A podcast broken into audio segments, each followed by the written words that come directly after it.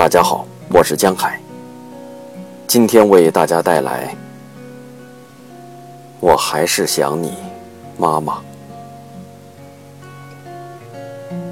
在伟大的卫国战争期间，有数百万苏联儿童死亡，他们中有俄罗斯人、白俄罗斯人、乌克兰人、犹太人、鞑靼人、拉脱维亚人、哥萨克人、乌兹别克人、亚美尼亚人、塔吉克人。托斯托耶夫斯基曾经提出过这样一个问题：如果为了和平，我们的幸福、永恒的和谐，为了他们基础的牢固，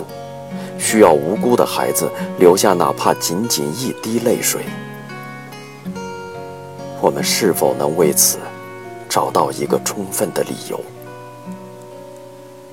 他自己回答道：这一滴泪水不能宣告任何进步，任何一场革命，甚至于一次战争的无罪。